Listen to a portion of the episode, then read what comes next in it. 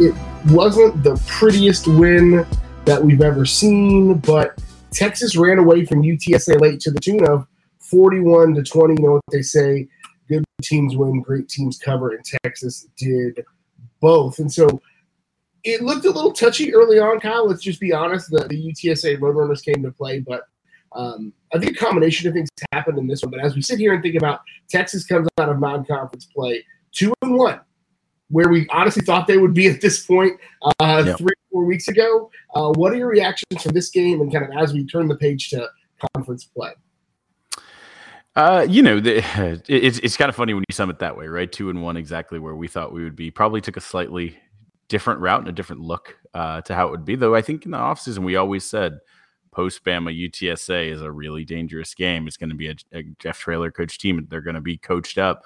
And in the first half, you saw a team that came in, and I, I, I mean, I think that's one of the many fantastic things that, that Coach Traylor's done there is that a team with belief who walked in to DKR and said, why not us? And if you're going to be the underdog, there's a there's a very specific playbook that you uh, you you play and you, you you play it to win. And they they played all the hits. You know they had the surprise onside kick, the the trick play for a touchdown. Even though Texas defended it well, they got the touchdown off it. And so it's just sometimes it's that day and you think is it going to be that day? And, and, texas had a lot of searching to do soul searching to do uh, coming into the second half. And you knew that frank harris is slippery. And anytime a quarterback can can have six guys chasing him and still get his eyes upfield and make the 10 15 yard completion uh, and, and make the cornerbacks defend for eight seconds uh, something could pop something could happen. And to, to texas credit it was 17 17 and a half and we're looking at a 41 to 20 final right? There's one team that came out and asserted themselves in the second half and and and you know by everyone's estimation, it was the better team. Uh, and and to to see Texas do that when in past they haven't, they've wilted. They have let people run that playbook and stay in the game. And, and the longer you let someone stay around, the more likely the crazy upsets that we've had uh, happen to us a few times here in the past few years uh, happen. So you you go through a non-conference, get ready for for Tech coming up and and starting the conference game. But you like you said, it's two and one. It's where we thought we would be. Um, you know, probably better spirits with uh, coming out of Alabama as close as you are, and then not having a true letdown. Of course, there's the injuries there, but it seems like you left out of conference limiting your injuries. Right, J- seeing Jamison back was great. The progress on Ewers, you know, being dressed out is uh, fantastic ahead of where we thought it would be. So, a lot of reasons for optimism. And again, would have loved to have a different first half, but I love an outcome. And Texas won, and Texas covered. Absolutely. And we talked about it a little bit last week and on our recap show that you can check on our podcast feed from Alabama. But much like we said with Alabama, where this was a Texas team that, you know, two, three years ago would have folded when Ewers went down or folded in, in all these other situations. This is a Texas team that came out and played flat and was able to overcome that. And I, I, don't know if we've seen that in recent years where Texas is able to respond to adversity. They go into the locker room and they make some defensive adjustments and they clamp down on them and they lean into it. Bijan goes off in the second half and seeing the team respond to it. Jahdae Barron sparks the team with that pick six on defense. Like those are the types of differentiating things that I think we're seeing from Texas this year versus last year or two years ago in Tom Herman's final year. And that's what I'm picking up from this team. And maybe that's just me being, you know, the normal sunshine and sparkles guy that I am. But as Texas looks different coming out of these things, again, it felt like early on another one was, oh gosh, it's the Texas letdown. They got up for the big game and they're not there for UTSA. And it was that early. But the way they came out and responded, the way they came out and answered, the way they came out and went on a, you know, what, 17 to, to 17 0 run to respond and retake the lead. And then they never gave it back up. UTSA only scored three after that kind of onside kick trick play deal that they did.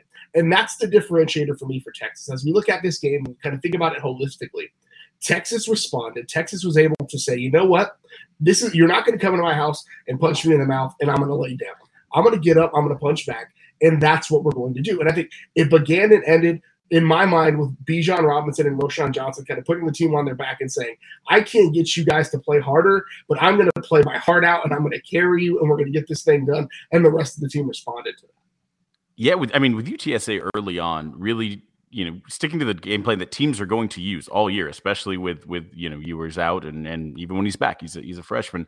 They're going to use all year. Let's we're going to put you know a lot of guys and a lot of eyes on Bijan Robinson. Who else is willing to step up and and beat us? And in the first half, it was Roschon Johnson was was really that kind of emotional leader, that guy who seemed to have that extra gear, who was willing to break the tackles, who was willing you know to to, to take five nasty yards that took five broken tackles. You know he he, he forced and and and made plays happen, um, and it seemed that that was infectious, and, and it really like Gerald you, you said there, it, it, was the two running backs, right? You had 300 yards and I believe four touchdowns between them, right? Like that is the game. Texas didn't complete a pass, I think, uh, in this game uh, after the four minute mark in the third or four minutes gone in the third quarter. They didn't have to, right? You have a defensive pick six.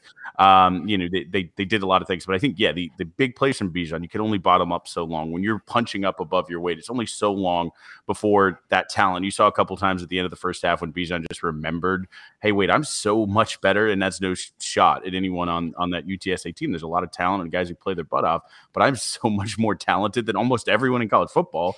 Um, but certainly, you know, uh, a Group Five uh, defense, like, and, and, he made those plays, and then you saw it come with the big two touchdown plays in the second half. But I think we have Brad uh, Friesen in the comments. I think it's he's he's spot on, right? I think there was two plays from the defensive side of the ball. You know what Roschon and Bijan did, but I think on the defensive side of the ball, you of course had the, the, the pick six where you just have to be there to make the plays. You have to be there, and then you have to make it right. Uh, we've had two now pick sixes this year. Fantastic. But Jahdae Barron executing on a rare Harris mistake, taking that ball really changed the game. And then when it seemed, you know, they might have anything else going, we hadn't been able to get him all day. Finally, the second time, won the interception. Second time, we get a sack. Finally, we get our hands on this guy. And I think the correct football play, right? Like it in no way was targeting anywhere near hope. And I'm almost, if it wasn't the Big 12, I would say sure that it'll get uh, you know, um, but yeah, I mean, that was a, a team could have folded there, right? Tied yeah. at the half, you could have folded. You know, after a 20 play drive, even though you held them to three to open the game for a team that you don't, after you went four and, and turnover on downs, like that, they could have deflated it multiple times at the half after that. Uh, then, then, you know, the, you get some momentum, like, all right, we're going to put this away. And then your, your defensive leader goes out on a bogus call. You could have, but you saw immediately they responded card, uh, you know, uh, whether he was sandbagging or not, who knows, but unleashed a little.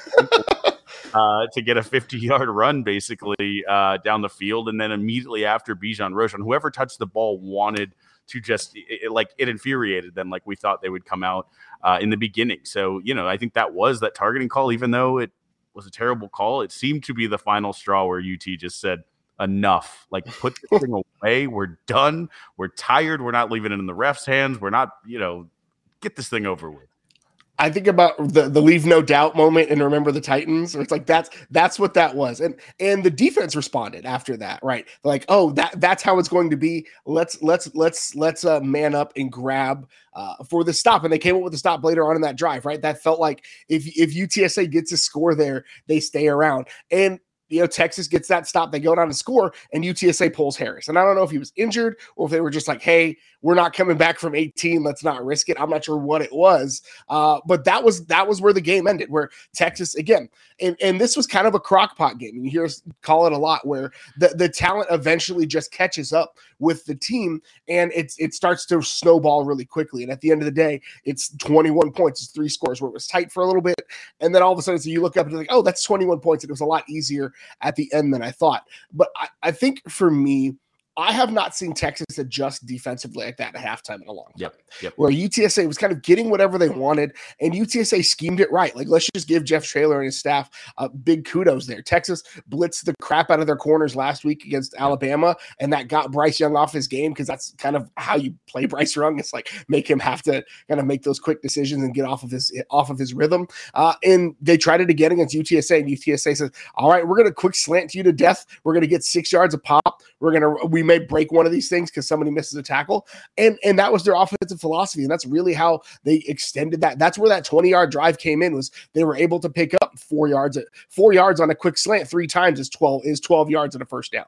And so yeah. a lot of that was what they did there, where the nickel and dime, dink and dunk, extend the drive. And then that trick play, obviously, like you said, that's that's the recipe for going on the road as an underdog and getting that win. Is like you you you get you pick up a cheap one, like you get a touchdown, you pick up a cheap one with an onside, you throw the trick play, and that's where it sand uh, where where it kind of snowballs for you. But again, Texas responded to that. They went down, they put together a scoring drive to tie it up at the half. Boom. That's how that's how they stated it. Again, I can't we harp on this so much, but it just feels like this Texas team has taken to the culture and taken to the mindset that Steve yeah. Sarkisian wants out of them. Steve Sarkisian knows he's been on a championship level team. He won a national championship as an OC in Alabama. He was in this the Nick Saban coaching rehab program. Like he has seen it, he has done it, and it seems like the roster turnover, the churn, the things that he's been doing culturally have really started to bear out. And we're not seeing the quit in Texas. We're not seeing the lay on my back and show you my belly that we've seen from Texas in years past in these types of games. And again, it, it, that that to me is the thing that is going to to carry Texas through. Again, this is a crabs in a barrel year for the Big 12. Kansas yeah. looks like they might be the best team in the conference somehow at this point. Kansas so like lose it's it's going to be a um, it's going to be like a three way tie situation to get into Arlington, and that's that type of mentality is what you need in a year where everybody's just going to be punching each other and knocking each other out, and you're going to need to win a, a gutty, you know, beat a beat another two loss team to make it to Arlington. And I'll just say this, right? Like we, we saw it in Alabama, and we said, you know, just to, to hone in specifically, and we'll, we'll break it down a bit more in our podcast, but we saw it against Alabama and said, is this a fluke? You know, was this the perfect game plan? Is this real? Texas winning against Alabama in the trenches was a surprise. I think Texas was expected to dominate in the trenches in this game, um, especially with the kind of offensive line being the weak point for UTSA with some injuries there. Uh, if it wasn't for Harris, I think the stats would show up even more. Uh, they were able to, especially from about the second quarter on, and like Gerald said in the second half when they adjusted, get a lot of you know pressures on there. But the defensive line uh, towards the end of the game, it seemed you know it made their mark. But I really was proud of the offensive line from the from the get go. Right, they you you saw how limited they were when they went four straight handoffs. Like this was not. I mean, Card. It's pretty deceptive. You look at the stats: twenty three uh, passing attempts. I mean, a lot of those were jet sweeps or two yard passes. I mean, his his first half he had 140 yards. Uh, in, in I, I, would guess it's probably 20 of those were air yards. Right? It was all uh, short pass yards after the catch. And and, and I uh, you know dive into the stats a little bit deeper and see where that stands at the end of the game. But um, this was a, an offensive line that had a tough task. Right? The entire world knew that Hudson Card was hobbled and uh, they were going to be coming and they were going to try to you know stop the run, but also you know they they had to you know protect a quarterback, right? And so I think they did a pretty good job. Um, again, to Brad's point there in the comments, I think that you saw, especially in the second half, when they really just said we want to run and assert ourselves. You really saw um, kind of that big tight end package with Carrick get in there a bit, um, which you know I, I, is something will go the rest of the season. I think when you have any doubts, you know that's the package you put in. But if it's working, you know it, it has its advantages. I, I will give Lean credit to Ja'Tavion Sanders blocked really well um, yep. in that second half. Whittington on on you know was the spring on on Bijan's second or I guess his third touchdown, uh, second long one. I mean, so so not just the line, but the entire team being dedicated to, to their blocking assignments, I think was really great. Um, Worthy, it's got to be frustrating for the guy, right? Like he wants to break out, he wants to go, and it's like the deep ball couldn't get there a couple times. He had a couple that you know he couldn't quite get to, but he did some good stuff, you know, uh, with yards after the catch, with with some some shakiness, some explosiveness. So I think he's he's bound to break out. One of those, a couple of those big ones have to hit, right? He's always creating the opportunities. We just have to have the healthy quarterback, the, the protection of the line, and the chance to get it to him. But nonetheless, we'll, we'll go into all that a little bit more. I think just my takeaway is halftime, we all went in with a little bit of a clinch. We are all a little nervous. Which Texas, which Texas shows up in the second half, and I think they answered a ton of questions in that you know two quarters worth of time. Absolutely. And and again, that is that is what Texas needs to do because that's the opposite of what they did last year. They would go in a halftime and it'd kind of be a, a, the, the second half letdowns were the meme last year. So can Texas continue that? Can Texas come out and continue that energy? They did it last week against Alabama. They did it this week against UTSA and pulled away. And so now we turn the page to conference play. Steve Sarkisian said it at the start of the season. He said it before Alabama. The goal is Arlington. And that march starts on Saturday. So Texas will be back in action.